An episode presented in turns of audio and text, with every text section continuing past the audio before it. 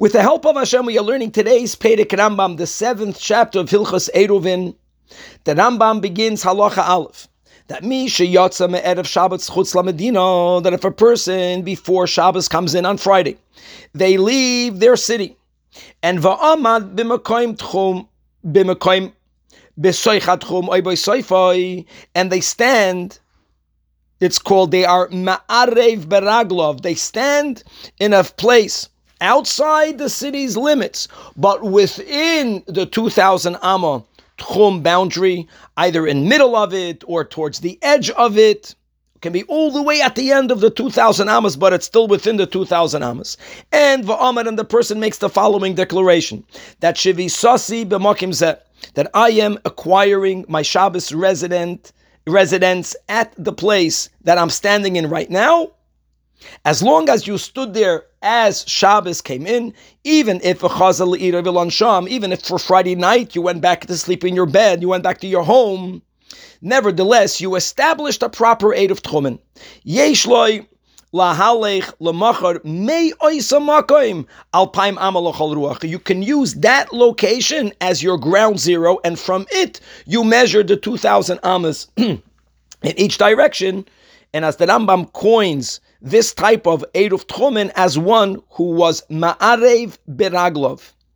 Actually, Rambam, as he goes on in this first halacha, rules like the Tana Rebbe Yehuda that holds that the main way of establishing an Eruv, which is again when you want to go beyond the default 2,000 amas that you have beyond the city's beyond the city boundary. So if you want to walk towards the east of the city without doing anything, you can walk 2,000 amas, but not more. If you were to stand when Shabbos comes in, already, let's say, a thousand amas to the east of the city, even though you went back and you slept Friday night in your home, since you were at that location when Shabbos came in, that becomes your ground zero. And now, if you want to go to the east, you can walk not 2,000 amas, you can actually walk now 3,000 amas. Because the first 1,000 amma right, that you are walking towards that location, you are actually consuming from the 2,000 amas you have in the west side of your Eruv. And then when you hit ground zero, now you have 2,000 amas.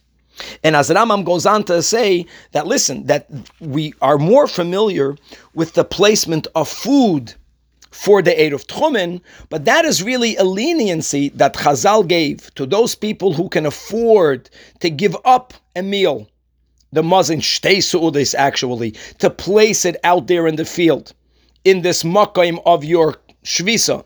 So if you can afford to place food there, you are even allowed to do that.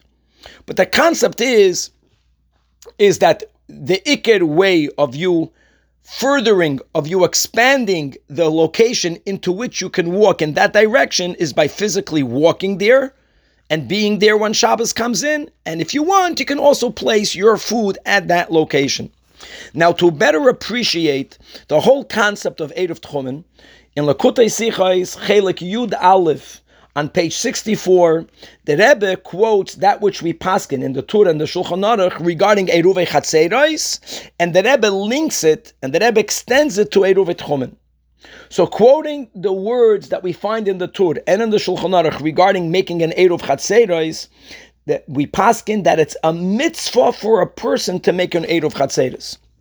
Because when you make an Eruv Chatzeros, as we have been learning in the earlier chapters in Rambam, that allows you to carry your food beyond what normally you would have been allowed to, and therefore it is adding in the mitzvah of Oinik Shabbos as it says in the verse, "Vikarasa la Shabbos oinik." So anything that you do that will add in the pleasure of Shabbos is actually something that is a mitzvah to do. Eruv Chatzeros isn't only an option, but it's really a mitzvah. Says the Rebbe that the same should be applied to Eruv Tchumen. Now, obviously, if a person did not make an Eruv Chatzeros and they can't even carry their food to the out to the to the yard, that is a greater hindrance in the oinik. But the concept of anything that will allow you to go beyond what normally you would be have you would have been allowed to go, even if it's not carrying food, and we're speaking here, Eruv Tchumen about walking, but that also will add to the Oinik Shabbos. So therefore, we are looking for more ways, for more instruments that will expand one's tchum, because yes, all, doing all that is actually celebrating the oinig part of Shabbos, because this will allow you to walk even beyond what normally you would have been allowed to.